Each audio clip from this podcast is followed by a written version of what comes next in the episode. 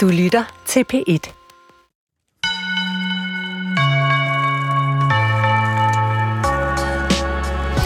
Kan et digt være en dødsdom? Det blev det i hvert fald for den russiske digter Ossip Mandelstam. I 1933 beskrev han Josef Stalin i et smededigt som en bjergbo fra Kreml med fede fingre og kakelakøjne. Og det kostede ham i første omgang et eksil og senere en tur i arbejdslejr, hvor han døde i 1938. Og som om det ikke var nok, så måtte hans stakkels efterladte kone Nadezjda nu lære sig alle hans digte udenad for at kunne bevare dem for eftertiden. Men sådan her ser tingene heldigvis ikke ud mere. Russiske kunstnere forfølges ikke længere på grund af deres kritiske kunst. Eller gør de? Flere udenlandske medier pegede på netop Ossip Mandelstams skæbne, da protestgruppen Pussy Riot fik en fængselsdom i 2012 for deres magtkritiske performance. I dag skal det handle om forfatteren Ossip Mandelstam, hvis digte man kan læse i en ny dansk oversættelse. Men det skal også handle om hans skæbne og om hans forhold til sit fædreland Rusland. Og så kommer vi altså heller ikke udenom at trække nogle linjer til den meget anspændte situation lige nu. Hvad er Ruslands næste træk? Verden holder vejret, og det er som om, at den her globale oprustid, vi lever i, er helt uforudsigelig. Og sådan må Ossip Mandelstam også have følt det for godt 100 år siden. Dengang ventede verden og han også på Ruslands næste træk. Revolutionen i 1917 var just overstået, zarfamilien var skudt, og et nyt kommunistisk samfund var i sin vorden. Og der passede digteren altså ikke ind. Skønlitteratur på P1 er klar til en ny udgave i poesien og det politiske tegn. Jeg er din vært og hedder Nanna Mogensen. Velkommen indenfor. Ja, jeg er i dag flankeret af to fantastiske gæster, jeg præsenterer lige om lidt, for det skal altså handle om den russiske digter Ossip Mandelstam, født i 1891 og død på vej til en arbejdslejr i 1938. Jeg sidder med den her nye bog, som er en samling af hans digte i ny oversættelse på dansk, udvalgt og oversat af Jon Kyst. Kun min fælle kan slå mig ihjel, og vi skal altså også lidt ind på det politiske Rusland dengang og nu, men altså allerførst på min ene side, Jon Kyst, velkommen til. Tak. Ph.d. i russisk litteratur og arbejder til daglig ved EU's udenrigstjeneste i Bruxelles. Det er korrekt. Og har altså oversat og udvalgt Mandelstam i den nye samling. Og på min anden side, Samuel Rachlin, velkommen til. Tak. Tak skal du have. Journalist og forfatter. Mange vil jo kende dig som DR's tidligere korrespondent i det daværende Sovjet. Du har også været korrespondent for TV2. Født i Sibirien i 1947, og så har du jo i dagens anledning, vil jeg sige, også oversat, ikke i dagens anledning, men det har du gjort i 60'erne, oversat nogle digte af Ossip Mandelstam, trykt i Hvedekorn. Ja, det er rigtigt. Jeg fandt ud af i går, som mit sidste hug, jeg prøvede at finde de digte på Hovedbiblioteket i København her, og ledte 3 gange var jeg der, og uden at finde noget i Hvedekorn, som jeg lavede en del for dengang i midt-60'erne, men fandt ikke Mandelstam-digtene. Og så slog det mig, at jeg kunne jo også have prøvet at kigge i Vindrosen fra den periode. Og det viste sig, at det var i Vindrosen, for dem lavede jeg også noget for. Så jeg fandt både en introduktion af Mandelstam og en gruppe andre digtere, som jeg havde oversat, blandt andet Pasternak og flere andre fra den periode, og også nogle yngre digtere. Og det var et nummer af Vindrosen i 1968. Så fik vi opklaret det mysterium, Samuel. Vi skal tale jo om digtene sådan mere konkret. Vi har udvalgt 3, vi skal tale om og få læst op, både på dansk og russisk, og der venter alt muligt godt. Men inden vi går i gang med dem, så kunne jeg godt tænke mig sådan at blive i det lidt anekdotiske spor, fordi, Samuel, man skal forstå, at dine forældre, som jeg har forstået det, var forvist til Sibirien. Det blev de i 1941. Det er rigtigt. Til det område, hvor Ossip Mandelstam var på vej hen, da han skulle i den sidste arbejdslejr, altså i det område i Sibirien. Ja, det er jo et område, der er 5 gange større end Frankrig, så altså, det er kæmpestort, men det er kendetegnet, eller berømt og berygtet for sine arbejdslejre, der ligger deroppe, specielt omkring floden Kalmar i den nord østlige del af Jakutien og Sibirien, op i Ishavet. Og mine forældre blev faktisk deporteret helt derop til i det første år. Og Mandelstam var på vej, ligesom 100.000 vis af andre politiske fanger på vej til en af lejrene deroppe, hvor man, der var miner, der var guldminer og den slags ting, som de tvangsarbejde. Men han døde, inden han i en gennemgangslejr, tror jeg, på vej deroppe ved enten i Vladivostok eller Murmansk, som også var en gennemgangs... Magadan, mener jeg, undskyld. Under omstændigheder, man kender ikke detaljerne, men han døde i hvert fald der, omkom eller slået ihjel i 1938. Men så kunne jeg jo godt, inden vi også går lidt videre, så sige, nu prøvede jeg sådan at sige, okay, dine forældre kunne næsten have været naboer med ham, altså på, selvom det var et område på 5 gange symbolsk. Men der, du har jo den forbindelse til Mandelstam-familien, at du har jo ikke mødt ham, men du har mødt hans enke, inden hun døde, altså Nadezhda, denne vilde kvinde, der lærte sig digtene udenad. Ja, det gjorde jeg. Den fantastiske kvinde, den legendariske kvinde, der udgav sine erindringer og skabte så mange fjender i øvrigt på grund af de erindringer, fordi hun var kendt for at være både meget begavet, meget belæst, meget vidende, men også en kvinde med en meget skarp og giftig tunge. Og da erindringerne udkom, var der oprør i det litterære miljø, fordi hun skånede ingen. Hende mødte jeg selvfølgelig mange, mange år senere, da jeg var korrespondent for Danmarks Radio, der fra 77 til 84. Og det var Boris Pasternaks søn, Yevgeni, og en af mine venner, en kunstmaler, der hed Boris Birker, der begge var venner af Nadezhda Mandelstam, og maleren Boris havde malet et fantastisk portræt af hende. Og de syntes, at jeg skulle møde hende, og jeg tog op til, og de tog mig med, og jeg havde det første bind af hendes erindringer med, og hun var gammel, ja. Hun var i 80'erne, tror jeg, og hun lå i sin seng, så ret svækket og svag ud, men kæderøg i sengen, og bandede og svoglede, og var fuldstændig frisk i hovedet, og spurgte, om jeg ikke havde noget... sådan noget engelsk litteratur. Hun elskede at læse engelske knaldromaner, for hun talte flydende engelsk. Og det havde jeg desværre ikke, det var jeg ikke blevet forberedt på, men det kunne jeg have taget med, og så udspandt der sig en konversation imellem os, og så spurgte hun mig, hvem jeg var, hvad jeg lavede, og så fortalte jeg lidt af min biografi, og så rystede hun på hovedet, og sagde, hvad fanden laver du her? Hvorfor kommer du tilbage i det her hul, til det her land, der har gjort det mod din familie? Og så prøvede jeg at forklare rationelt, hvorfor og hvad jeg lavede som korrespondent og journalist.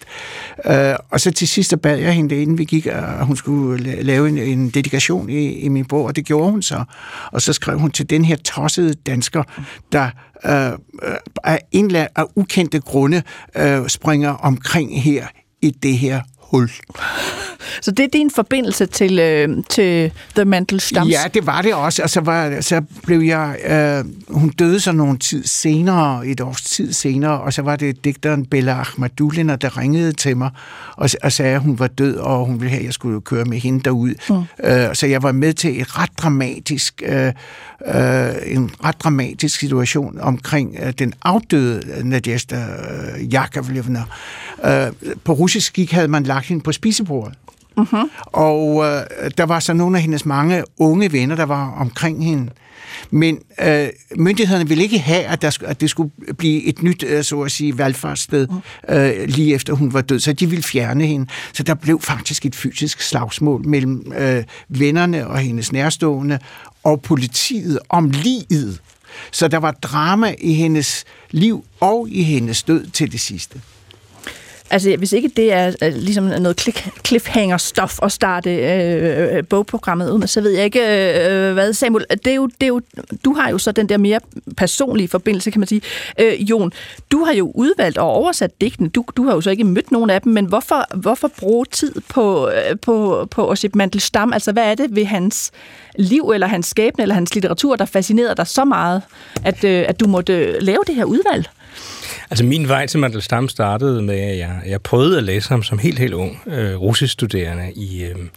Jeg boede i St. Petersborg allerførst i 90'erne, lige mens jeg læste russisk her på Københavns Universitet, og det var jo en fantastisk spændende tid, fordi der var mange af de bøger, forfattere og digtere, der havde været forbudte, som nu pludselig væltede ud på markedet, og nu kunne man pludselig gå ned og købe en bog af Mandel Stam i en boghandel i den by, der nu igen hed Sankt Petersborg, efter hed Leningrad i mange år,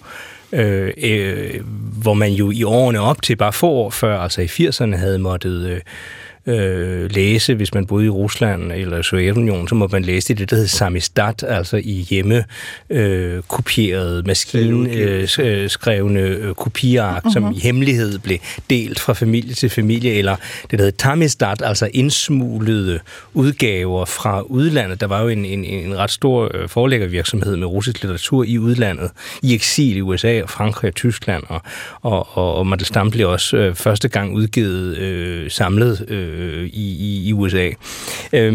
Så for mig var det første møde, jeg havde med Mandel Stam, det var, at jeg prøvede at læse ham, og det var enormt svært. Fordi godt nok var jeg jo så ikke kommet så langt i mit studium på det tidspunkt, men jeg kunne godt høre og fornemme, at der var noget her, der var spændende. Så jeg måtte sidde, og jeg måtte virkelig sidde med en ordbog ord for ord, fordi og når jeg i dag siger til mine russiske venner, at jeg har oversat Mandel Stam, så siger de, det må være svært.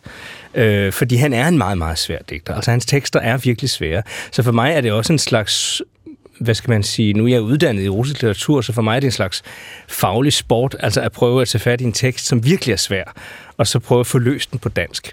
En anden ting, der var vigtig for mig, det var, at jeg skrev min PhD om en anden russisk digter, der hed Josef Brodsky. Mm-hmm. Og Joseph Brodsky, som han kom til at hedde, da han emigrerede til USA, han mødte også Nadezjda Mandel Stam helt tilbage i 60'erne. Og der er en af Brodskys venner, der har fortalt, at da hun mødte ham, og det er altså flere år før han emigrerer til USA, så siger hun to ting om ham. Hun siger om Brodsky, at han er en russisk digter, men han er ligesom en amerikansk digter. Og det er altså, hun er lidt profetisk, der, hun kan næsten regne ud. Og så siger hun noget andet, nemlig at han er den nye Orsja. Altså, han er den nye Orsip, fordi Orsip og i Orsip, det er virkelig det samme navn. Så der, for mig var jeg har selv beskæftiget mig senere, efter jeg skrev min PhD om Brodsky i 2004, har jeg beskæftiget mig med at prøve at oversætte mange forskellige digter af de digter, der inspirerede Brodsky. For mig er Brodsky, som fik Nobelprisen i 1987, kulminationen på russisk poesi i det 20. århundrede. Og svaret på spørgsmålet, hvem Brodsky var for en digter, det er blandt andet, hvem er Akhmatova, hvem er, eller var Mandel Stam, hvem var Tsvetaeva, hvem var Pasternak. Så for mig er det et livslang beskæftigelse med russiske digter i det 20. århundrede, og den mest effektive måde, man kan læse en svær tekst på, det er at tvinge sig selv til at oversætte den til sit modersmål. Fordi så kommer man virkelig ind i noget, så kan man ikke skøjte hen over de svære steder. Så bliver man nødt til at sige til sig selv, hvad står der faktisk her? Så det er det, der er mit projekt med den her bog. Inden vi går til digtene, kunne jeg jo godt tænke, at nu var jeg jo så fræk, at jeg i introen altså lige trak nogle linjer til i dag og sagde, okay, på Mandel Stams storhedstid, altså han debuterer i 1913, men altså og så udgiver særligt i 20'erne. Der er det ligesom i vores 20'er en kaotisk tid. Hvad skal der ske? Rusland har taget en stor drejning, altså efter revolutionen. Det er et helt nyt samfund. Kan I se nogle linjer til i dag? Altså, vi står jo også i en markant situation, også i forhold til Rusland og drejning og nu. Russerne elsker jo at tale om deres eget land som det evige Rusland.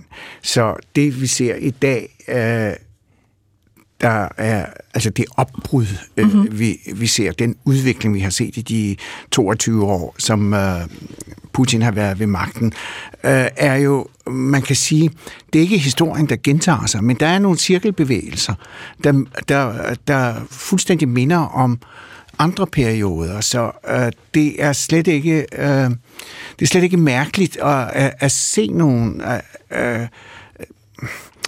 lighedspunkter, hvor tiden i dag er på sin vis ved at vende tilbage til noget, som vi kender med den form for autoritært, autokratisk styre, nu borderline på grænsen til at blive et nyt totalitært samfund igen, som det der herskede under Stalin og de følgende ledere indtil perestrojka og glasnost.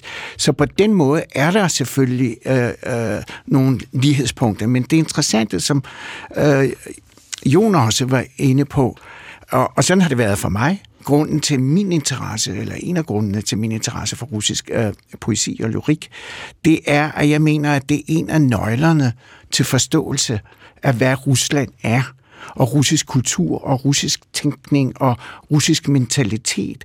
Fordi der er altså et forhold mellem russere, så at sige, og poesi, som er helt specielt, efter min mening, og unikt, som, hvis man har fat i det, hvis man sanser det, hvis man forstår det, har man altså muligheden for at løfte lidt af låget til noget af mystikken, som Rusland og russerne er omgivet af i vores perception af folket og landet.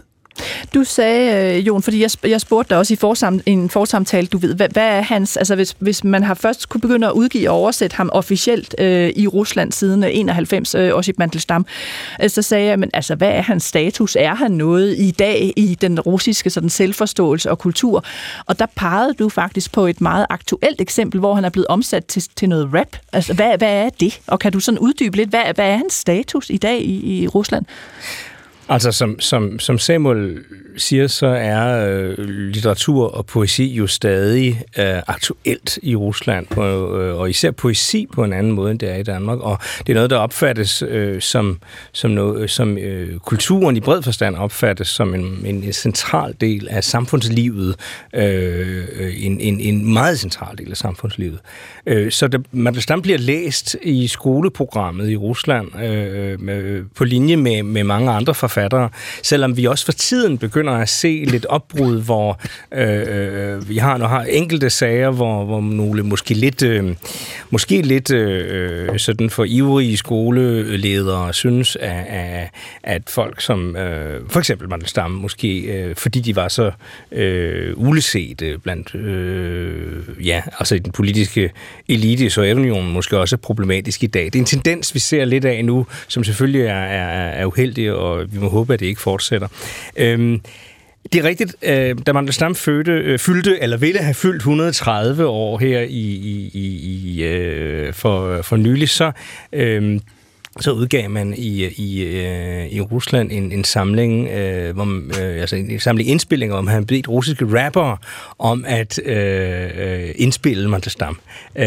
Og det er jo et udtryk for, at der i den russiske kulturelite er en meget, meget klar interesse for Mandelstam, som altså også breder sig ud i musikmiljøet.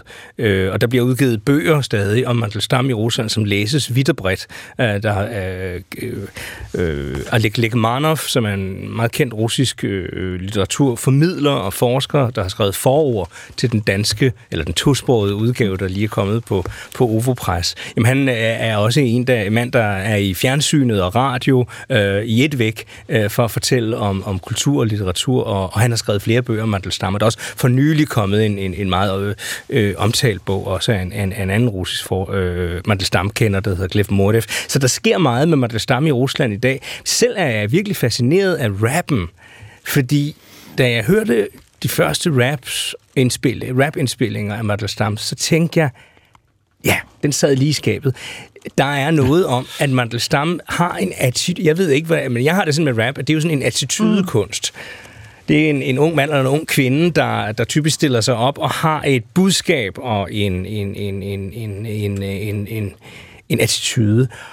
Og det har Mandelstam også. Han er jo en digter med en fuldstændig benhård, sansende og observerende attitude, som vi som sagt, jeg kunne godt se, at Mandelstam kunne have været rapper i dag. Lad os lige, inden vi går videre, så lad os lige høre en lille bid af noget af det rap.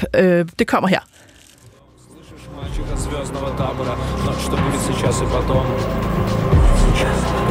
Ночь, что будет сейчас и потом, наливается кровью аорты и звучит по рядам шепотком. Я рожден в 94-м, я рожден в 92-м, и в кулак зажимая истертый год рождения с гурьбой и гуртом. Я шепчу обескровленным ртом, я рожден ночь с 2 на 3 января в 91-м, ненадежном году и столетия окружают меня огнем.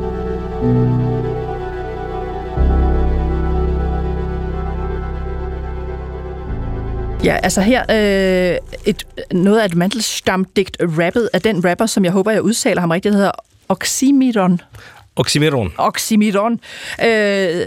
Så altså Mandelstam som rapper i dag. Inden vi går videre, altså kunne man forestille sig, fordi nu sagde jeg jo også i introen, at et digt bliver en dødsdom på en måde i forhold til Mandelstam. Altså, er der nogen, der tør skrive et smededigt om Putin i dag, for eksempel? Vil det være, vil det have samme katastrofale effekt? Når litteraturen ja, det er der jo nogen, der har gjort og lavet sådan... Altså, der er jo et spilrum i dag i det russiske medierum endnu på nettet, hvor man både laver karikaturer, og man laver og skriver næsten hvad som helst. Men man risikerer at blive stemplet som en medarbejder, for eksempel på radiostationen Echo, Moskvas Echo, er blevet, nemlig at han er en udenlandsk agent. Og det er så den første trin til en marginalisering, en demonisering, marginalisering, og... måske det, der er værre. Så det, som hvad er det, der er værre? Ja, at de kan blive stillet for en domstol, de kan under alle mulige påskud. Det er ikke så svært i Putins Rusland, og de kan ende i fængsel, de kan blive forvist i bedste fald, eller de kan blive udvist, eller tvunget til at tage til udlandet. Så det er ikke uden risiko, men jeg vil sige, at der er et spillerum, hvor den slags kan finde sted. Og altså på nettet ser man jo også karikaturer, og man gør grin med den afklædte Putin til hest og til bjørns og til fisk. Og når han finder nogle amforarer i. Exactly. Så det er der altså stadigvæk plads til. Lad os lige høre et lille klip med Mandelstams stemme, og så skal vi altså til det digt, der er fra 1921, som hedder Koncert på Banegården. Men altså her noget med manden selv i en meget gammel optagelse. Я просто не гости дома. Здравствуйте, Петербург, моя незнакомая зима. Торчат, как слюки лёжа, и далёкие коты. Ja, så kunne man altså lige høre lidt af hans egen diktion, som sagt en meget rusten optagelse. Det digte, vi skal til nu, som hedder Koncert på Banegården. Jon, kan du prøve sådan ganske kort lige at give os lidt baggrund for det digt, inden vi læser det op, så folk sådan lige kan være lidt med? Det er fra 21. Det er digt fra den hedder 21, som hedder Koncert på Banegården. Og det første, der er vigtigt at forstå, det er, at det er meget konkret. Det er en rigtig koncert på en rigtig banegård. Det er nemlig sådan, at den banegårdsbygning, der blev bygget i en smuk slotsby uden for Sankt Petersborg, der hedder Pavlovsk, den banegårdsbygning, den blev brugt i... Mandelstams barndom til store koncerter. Altså et kæmpe rum i en på det tidspunkt ny, moderne bygning, fuld af glas og metal. I den her industrial, samtidig med på det tidspunkt utrolig moderne, hypermoderne glasbygning. Udover at togene kørte ud og ind på den første jernbaneforbindelse mellem Sankt Peter, ligesom vi kan huske, den første jernbane i Danmark gik fra København til Roskilde, så gik den første jernbaneforbindelse i Rusland fra Sankt Petersborg ud til zarernes sommerslotte ved Pavlovsk. Så det første, vi skal forstå, det er, at det her det er en erindring med noget meget konkret. Det er ikke et symbol. Nej. Banegården er ikke et symbol. Koncerten er ikke et symbol. Fordi Mandelstam, han gør jo også op med sine forgængere, med symbolisterne. Det er noget meget konkret, vi hører om her. En konkret oplevelse. Og så sker der alligevel nogle forskellige ting. Fordi den her verden, som er den verden, hvor musik og arkitektur mødes, og musik gjaller, og der står damp ud af damplokomotiverne, som beskrives som skum, så begynder den verden at ryste. Nærmest som om det er et jordskælv. Og han må stå der og finde søge ly for hele den her glasbanegård, som er hans barndom, hvor han altså beskriver sine erindringer, tidens støj, beskriver han, hvordan han var derude og oplevede Tchaikovsky for eksempel, og andre dirigenter stod op på podierne, som var de konger i en kongerække, siger han.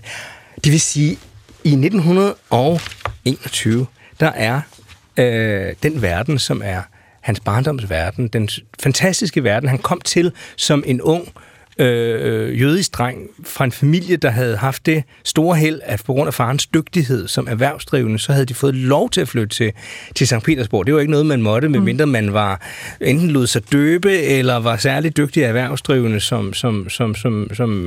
som jøde i det sene zarrige. I den der fantastiske verden, den oplever vi i det her digt, gå i opløsning.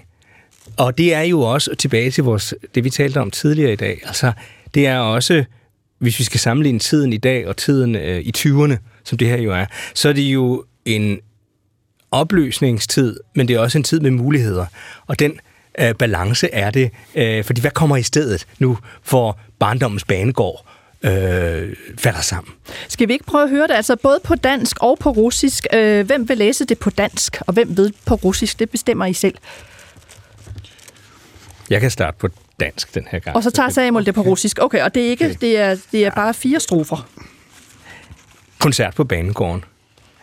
Ildfluer sværmer, åndedrættet stanser, og himlens stjerner tiger natten lang. Men over os, hvor Gud musikken sanser samt banegårdens skælv ved musesang. En violinluft flænses op og blander sig med, lokomotivets fløjteklang. Den store park, stationens glasbold våger, igen er jernets verden tryllet om mod et elysium med fest i tåger. En togvogn glider bort som en strøm, påfugleskrig, klaverakkorder koger. Jeg kom for sent af angst. Det er en drøm. I banegårdens glasskov midt i vrimlen med violiners klang i gråd og sind, et nattekor slår an i vildsom stimlen med drivhusrosers duft, så kvalm og lind. Her sov min skygge under glastagshimlen, da den gik med de vandrende herind. Musik og skum nu strømmer i en stime, og jernets verden ryster sart og vildt. Jeg søger dækning ved en glasvitrine. Hvor går du hen? I skyggens sidste time, nu banegårdsmusikken lyde vel. Ja, så lad os tage det på russisk, Samuel. Hele digtet? Det gør vi. Концерт на вокзале. Нельзя дышать, и твердь кишит червями, и ни одна звезда не говорит. Но видит Бог, есть музыка над нами, дрожит вокзал от пения аонит. И снова паровозными свистками разорванный скрипичий воздух слит. Огромный парк, вокзала шар стеклянный. Железный мир опять заворожен, но звучный пир в Элизиум туманный торжественно уносится вагон. Павлиний крик и рокот фортепианный. Я опоздал, мне страшно, это сон. Я вхожу в стеклянный лес вокзала, скрипичный строй в смятении и слезах. Ночного хора дикое начало и запах розы в гниющих парниках, где под стеклянным небом ночевала родная тень в кочующих толпах. И мнится мне весь в музыке и пении железный мир так нищенски дрожит, в стеклянные я упираюсь сини. Куда же ты? На тризне милой тени в последний раз на музыка звучит. Jamen, så tror jeg simpelthen bare, at vi skal høre en lille smule Tarkovsky, altså den musik, der kunne have lyttet som en koncert på banegården. Ja, og som lød på den barndomsbanegård, hvor han gik til koncerter med sine forældre.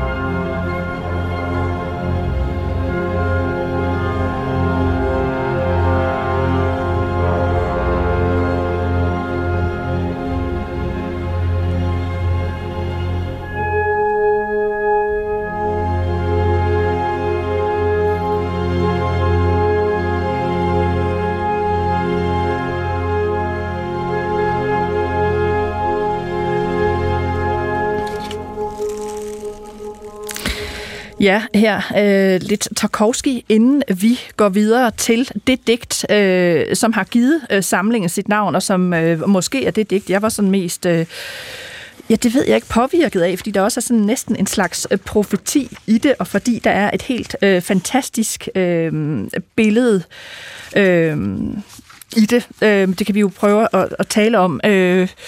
Mit århundredes ulvehund, altså der var jeg... et super stærkt billede, synes jeg. Det er det, der hedder For en skinger triumf på en fremtidig jord. Det er fra 1931, og den sidste linje i digtet lyder, kun min fælle kan slå mig ihjel, så det er altså det, der har givet navn til hele samlingen. Jon, igen, vil du ikke prøve at sige ganske kort det her digt? Hvad er baggrundshistorien for det, eller hvad skal vi lægge mærke til, når vi hører det oplæst om lidt? Det er jo, nu er vi jo længere frem i tiden. Yeah. Vi flyttede 10 år frem fra banegårdsdigtet, vi hørte fra før, og nu har man stamme godt forstået, hvor det bærer hen. Det er en del af en cyklus af digte, som han kalder eller som er kendt som ulvecyklusen. Mm-hmm. Og det der billede med at være en ulv ude i Sibirien, og vi møder ulven, vi møder ulvehunden, det er den der rå, barske, fuldstændig skånselsløse virkelighed, der opstår efter den store optimisme, efter revolutionen er slut. Den første linje, for en skingertriumf på en fremtidig jord, det er jo det kommunistiske drøm om en fremtidig jords skingertriumf. Ikke?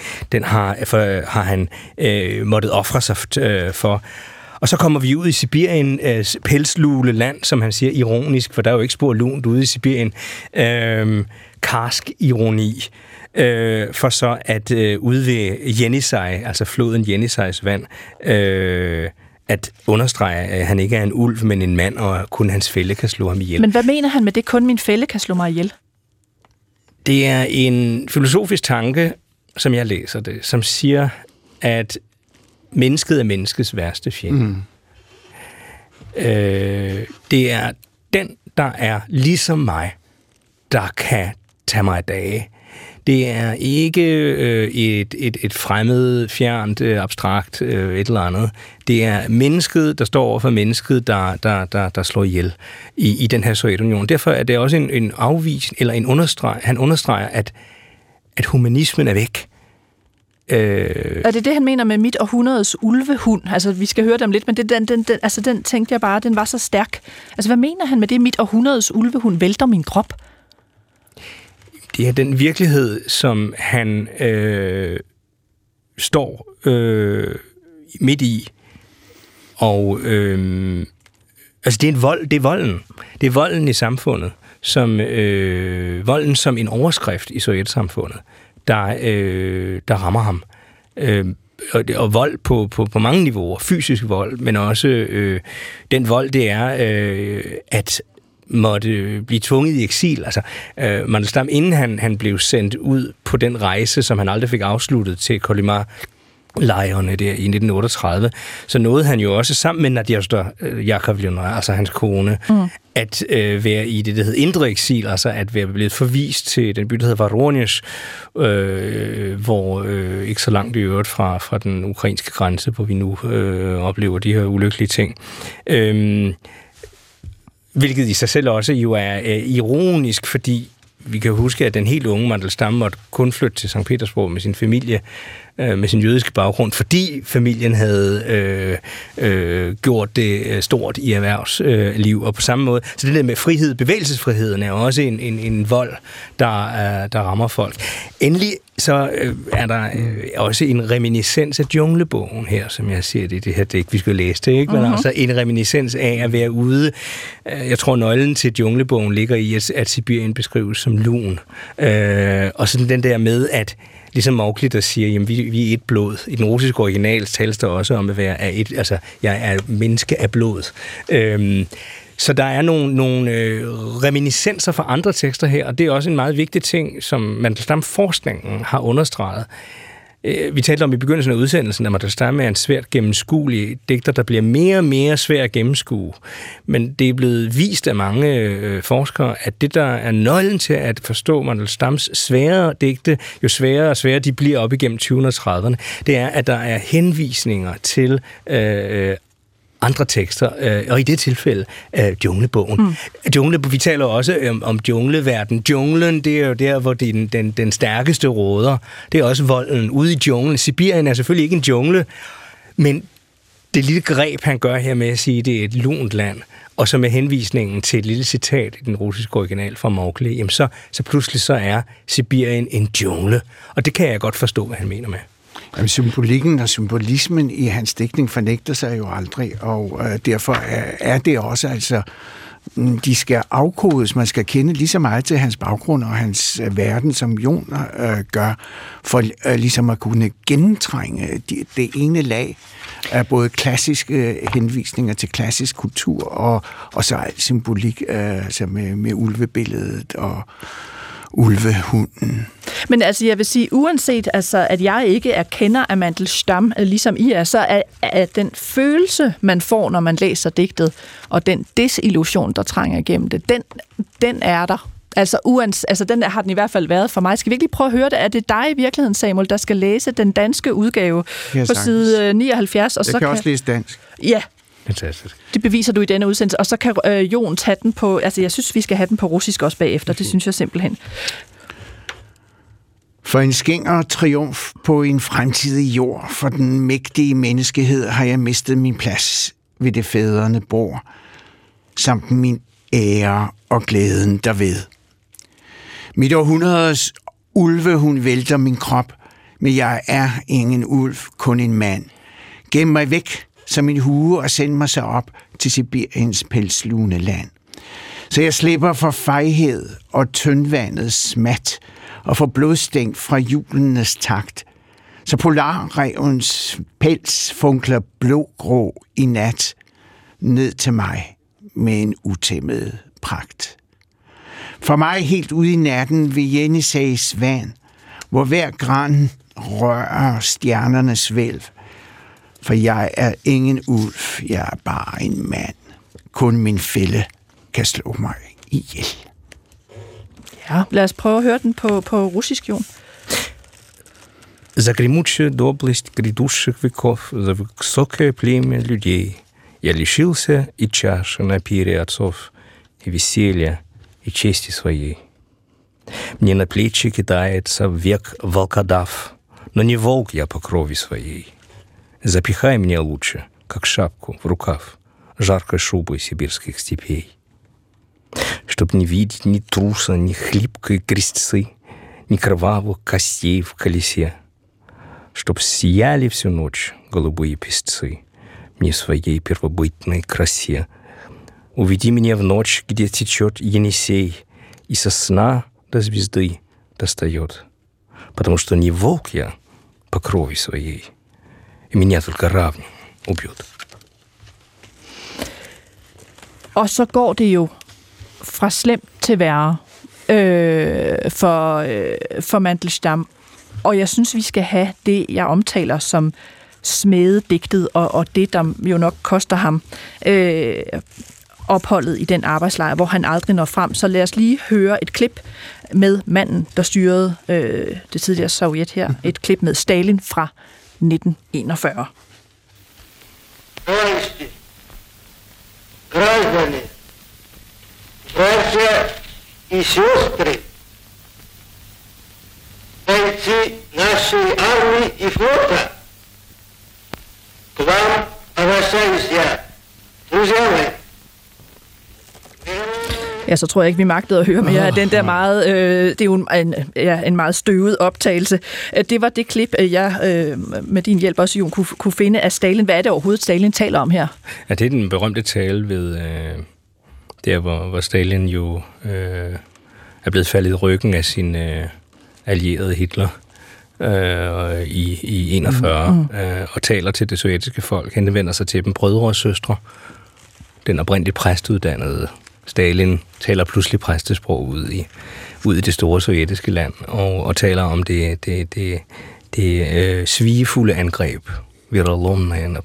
Det svigerfulde angreb. Altså, han troede, han havde en aftale med Hitler. Det havde han ikke. Nej, og det der med at tro, man har aftaler med nogen. Den eneste, han stolede på. Ja, den eneste, han stod på, ja. Vi skal høre det her digt lige om lidt og tale om det. Skønt vi lever, så sanser vi ikke vort land. Men det spørgsmål, jeg har siddet med, og det kan være, I kan svare på det, det er, at Mandelstam, som begavet vidende menneske, hvorfor tør han overhovedet lave et smededigt om Stalin, altså med tanke på, hvad det kan føre med? Hvorfor gør man så noget, når man lever i et diktatur? Hvorfor tør man det? Jeg tror, at Mandelstam på mange måder var tilpasningsvanskeligheder. Det var der mange andre digtere, der også havde, og kunstnere. Og i forhold til din indledning, Nanna, han var jo ikke den eneste, der mistede livet ved at skrive, fordi han havde skrevet et digt eller lavet et stykke kunst. Der var mange, han havde mange fæller, der forsvandt og enten blev henrettet eller døde på samme måde som han. Han var på, så det er mit indtryk, Jon, og du må korrigere mig, men mit indtryk af Mandelstam som person var, at han var en noget arkavet person. Han prøvede faktisk at forstå den tid. Han prøvede at tilpasse sig. Og det interessante i det her tilfælde er, at den mand, vi lige har lyttet til, Stalin, havde en vis fascination på sin facon af digtere og digtning.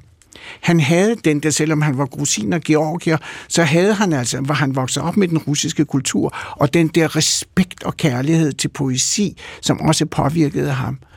Og altså, da Mandelstam kom i problemer, og der var store digtere og politikere, der tog ham i forsvar, så havde Stalin jo ikke besluttet med det samme, at han skulle udryddes. Han skrev, eller sagde, jeg ved ikke, hvilket jeg har læst, at han sagde, at han skulle isoleres. Han skulle altså ikke udslettes.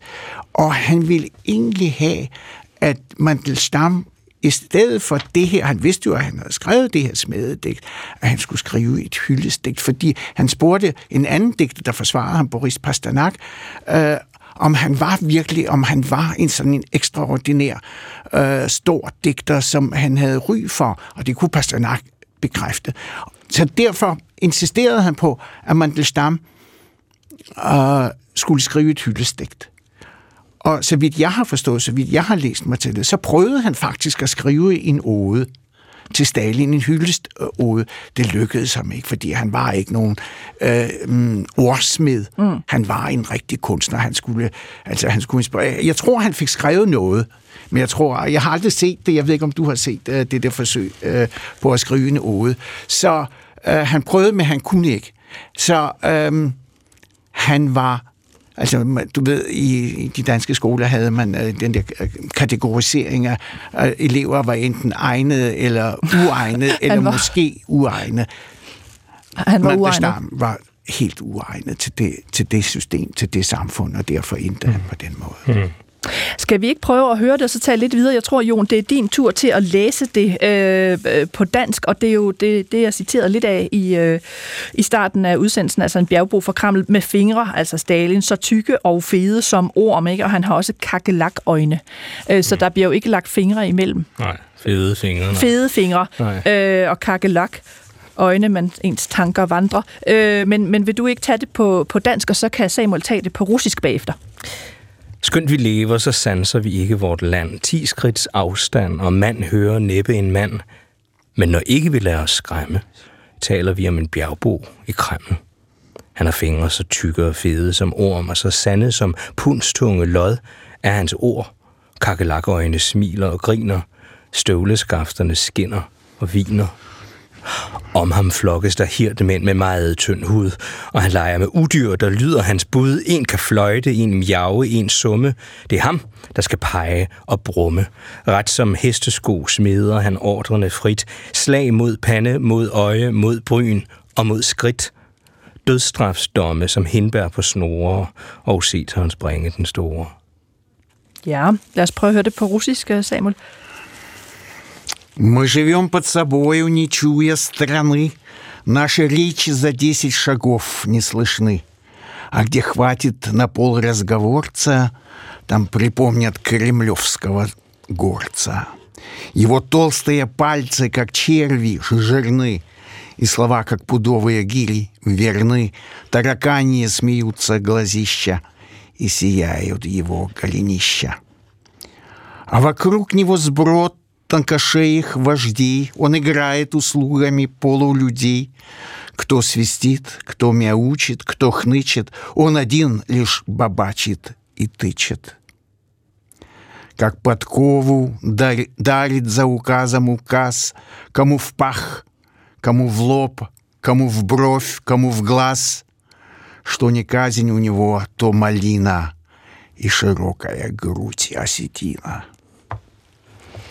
Man fornemmer uhyggen. Hvad ville der ske, hvis man trykte sådan dette digt uden henvis til nogen bestemt i en russisk avis i dag? Ville der være nogen, der turde det? På nettet, ja. På nettet, ja. Det vil jeg tro. En printavis, det tvivler jeg på. Mm. Engang nogle af de der mere uafhængige aviser. Jeg tror, det ville være grænseoverskridende. Jeg synes, det er et meget stærkt digt. Jeg synes også på en eller anden måde, at vi skal høre det sidste, han skrev, som ikke er et digt, men som er et brev, du har oversat, Jon, som jo egentlig er fra det sidste brev, det sidste fra hans hånd, hvor han jo egentlig er røget i arbejdslejren. Og her er vi altså i 38, og han prøver at komme i kontakt med sin bror, som jeg forstår det. Ja, han skriver brevet til sin bror. Det er jo en tekst, som... Det er jo slet ikke et digt, det her. Nej. Det er jo et brev. Mm-hmm. Og det er et brev, som vi vil høre handler om noget meget lavpraktisk. Hvad gør man? Hvordan klarer man sig? Overlever man, når man er kommet ud på den der rejse, som millioner af mennesker bliver sendt ud på i de her år? Men hvordan ser du linjen fra det digt, vi lige har hørt, altså smeddigtet, til denne lille brevtekst til sidst? Altså er der ikke en direkte linje fra det ene til det andet? Jo, der er en konsekvens, altså i den forstand, at linjen er en konsekvenslinje. Ja. Mandelstam blev i første omgang skånet, efter at have skrevet det her digt, fordi, som Samuel fortæller, Stalin ringede pludselig, helt uventet, til Boris Pasternak, ham vi kender som forfatter til Dr. Zhivago, ja. og spurgte, er Mandelstam en mester? Ja. Skal han skydes eller? Ja. Er han en mester, en mester, eller hvad? Ja. Og øvrigt mange danskere kender jo Bulgakov, som en anden russisk digter, der også har fået et natligt opkald en gang fra Stalin. Hans roman, der hedder Mesteren og Margarita. Ja. Og der er mange, der mener, at det er en henvisning til Mandelstam. Altså, Mandelstam er jo mesteren i romanen Mesteren og Margarita, som er meget populær. Og hans kone er også ligesom jo i romanen Mesterens kone. Margarita er jo en hovedperson i værket på samme måde som Nadezhda var det, som vi talte om, der jo huskede flere hundrede Mandelstam-digte udenad, fordi hun ikke turde have dem liggende på skrift nogen steder. Så i første omgang bliver Mandelstam faktisk skånet, også med, som Samuel fortalte, med politiske chefers mellemkomst. De havde en særlig god forbindelse til en fremtrædende politiker, bolshevik, der hed Nikolaj Bukharin. Og han og andre trådte altså også ind og hjalp. Så i første omgang nøjedes de med at blive forvist ud til den her mellemstore provinsby, Voronezh, hvor de så boede i nogle år, og hvor Mandelstam havde en fantastisk kreativ periode, hvor han fik skrevet de her meget berømte Voronezh-hæfter, som de hedder, sådan nogle fantastiske digte. Og så kommer de tilbage til Moskva og tror, at alt er nogenlunde fryd og gammel, og så havner de jo midt i det store, altså den kulmination på Stalins forfølgelse og terror, der sker i 37, og så ender han altså bliver han sendt til Sibirien i 38, hvor han så skriver hjem til sin bror ude fra, eller til familien ude fra gennemgangslejren, hvor vi ved, han døde. Kære Shura, og Shura, det er jo en form for Alexander, han skriver til. Jeg befinder mig i Vladivostok i en Sevastlaklejr, barak nummer 11. Min dom lyder på 5 år for kontrarevolutionær virksomhed, afsagt af NKVD's særlige råd. Fangetransporten afgik fra Butyrka-fængslet i Moskva den 9. september, og vi ankom den 12. september. Min helbredstilstand er meget dårlig. Jeg er ekstremt udmattet, tynd, næsten ikke til at genkende. Men jeg ved ikke, om det giver mening at sende mig tøj, mad eller penge. Forsøg dog alligevel at gøre det. Jeg fryser hele tiden, fordi jeg ikke har tøj nok. Kære Nadinka, og det er altså hans kone, Nadjester. Jeg ved ikke, om du er i live, men elskede. Shura, altså broren, skriv med det samme til mig om Nadja, altså konen. Det der er en transitlejr. Jeg blev ikke sendt til Kolimar. Måske må jeg tilbringe vinteren her. Min kære, jeg kysser jer. Osha. Osha, altså Oship. Og så PS. Shura, jeg skriver igen. De sidste dage har jeg arbejdet, og det har gjort mig i bedre humør. Fra vores lejre, som er en transitlejre, bliver folk sendt videre til de permanente lejre. Jeg er jo ensynligt blevet sorteret fra, og skal forberede mig på at tilbringe vinteren her. Og jeg beder jer, send mig telegram, og telegrafer mig nogle penge. Ja, tak skal du have, Jon Kyst. Altså, din oversættelse af det sidste, man hører til Mandelstam. Og så står Nadezhda jo, som vi har talt om, for at udbrede meget af forfatterskabet. Jeg har fundet et lille klip, så man altså også får en fornemmelse af, hvad hun var. Du har fortalt om det, Samuel, men det er et ret fint klip. Det er et britisk tv-hold, der har opsøgt hende en gang i 70'erne. Så vidt jeg kan se, at de har filmet, og hun taler jo engelsk i klippet, men aftalen har så været, at det ikke må publiceres før hendes død, fordi hun er stadig bange for konsekvenserne. Hun dør i 81. Det her ganske lille klip på lige under et minut, der fortæller den her aldrende Nadezhda, altså på engelsk, om hvordan var forholdet til Oship. Det var aldrig kedeligt, siger hun. De skændtes en del, men de var også ret lykkelige, og frem for alt deres sexliv var godt. Lad os lige prøve at høre en gang her. It was never dull with him. And we were very happy. Even in the most horrible times. It was not because of me, but because of him. In the days we often quarreled. Both had insupportable characters, but in the night we made love. It was a great success. It is comical to speak about sexual success at 73, but it is. Ja, altså der var en sexual success, som Nadezhda siger, jeg synes, altså det er meget frisk, at hun simpelthen afslører. Det kan godt være, at vi skændtes som hund og kat i dagtimerne, og vi var altså helt modsatte personligheder, men den del fungerede dog, og hun elsker ham jo så højt, hun husker alle digtene, og de bliver formidlet videre. Jeg vil også lige sige, at hendes erindringer, som jo bliver en stor succes, er udkommet på dansk faktisk, på forlaget Arena. De hedder bare erindringer, så de findes altså også oversat af Peter Ulf Møller og Lene Tybjerg. Ja, den er udsolgt, men findes på biblioteket selvfølgelig. Så den kan man altså også læse. Vi har ikke så meget tid tilbage, men alligevel kan jeg ikke lade være med at tænke, at vi på en eller anden måde, hvis det kan lykkes, trække nogle tråde til det, der sker lige nu, fordi det er jo lidt ironisk, og det var jo ikke planlagt. Vi sidder i en super uforudsigelig situation lige nu i forhold til Rusland og Ukraine, og samtidig har vi et litteraturprogram, der også handler om uforudsigelighed og omkostninger, og hvad Rusland beslutter sig for. Samuel, kan du ikke her til sidst knytte et par ord til, hvad er det? Jo, altså, jeg sidder med et citat af Mandelstam, som jeg ville have bragt op på et tidligere tidspunkt. Men det er måske meget passende at gøre det nu her. Eller må jeg læse det først på russisk? Det gør, ja. Det er, han bliver citeret for en ordveksling med sin kone Nadezhda, så der er også en direkte link. Чего ты жалуешься, siger han til sin kone Nadezhda. Чего ты жалуешься? Поэзию уважают только у нас. За нее убивают. Только у нас. Больше нигде. Og hvad betyder det? Det betyder, altså, det er den der ordveksling, hvor hun har klaget over det liv. Altså, formentlig, jeg vil tro, det var Ronish-årene. Og så siger han til hende, hvad er det, du brokker dig over? Poesi bliver kun respekteret hos os, altså det vil sige her i Rusland, i Sovjetunionen. Man bliver dræbt for at skrive poesi. Kun hos os, ingen andre steder.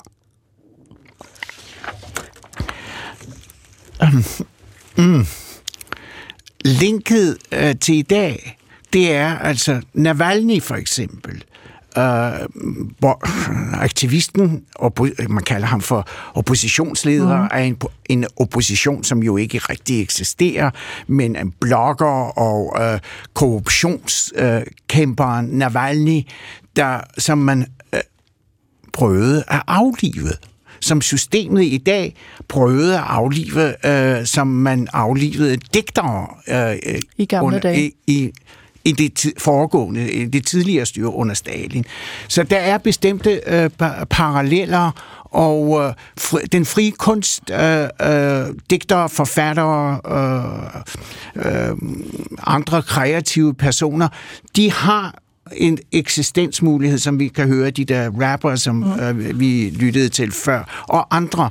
Men de er presset, ligesom Pussy Riot-pigerne og de andre. Der er, altså det er med fare for deres liv og helbred, at man i dag kan udøve den form for ytringer og den form for kunst.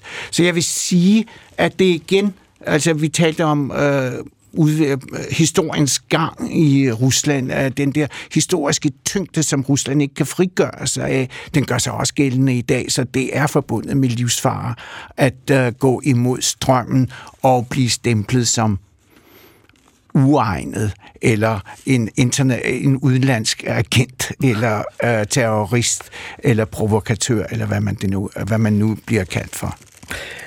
Det bliver de sidste ord i dagens udsendelse. Jeg vil sige mange tak til mine gæster i dag. Jon Kyst, tak fordi du var med. Tak, og hvis man vil læse mere om oversættelsen, og om den rolle Samuel spillede i at få den her bog på vej, så skal man læse Kristeligt Dagblads kronik i dag. Så var der lige lidt reklame der, og også tak til dig, Samuel Rachlin. Tak i lige måde. Og så skal jeg altså også sige, at Ossip Mandelstams digte her i den nye samling hedder Kun min fælle kan slå mig ihjel, udkommet på Ovo Press.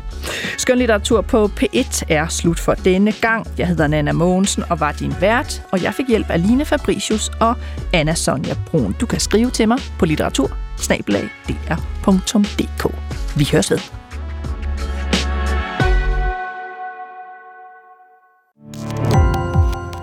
Gå på opdagelse i alle DR's podcast og radioprogrammer i appen DR Lyd.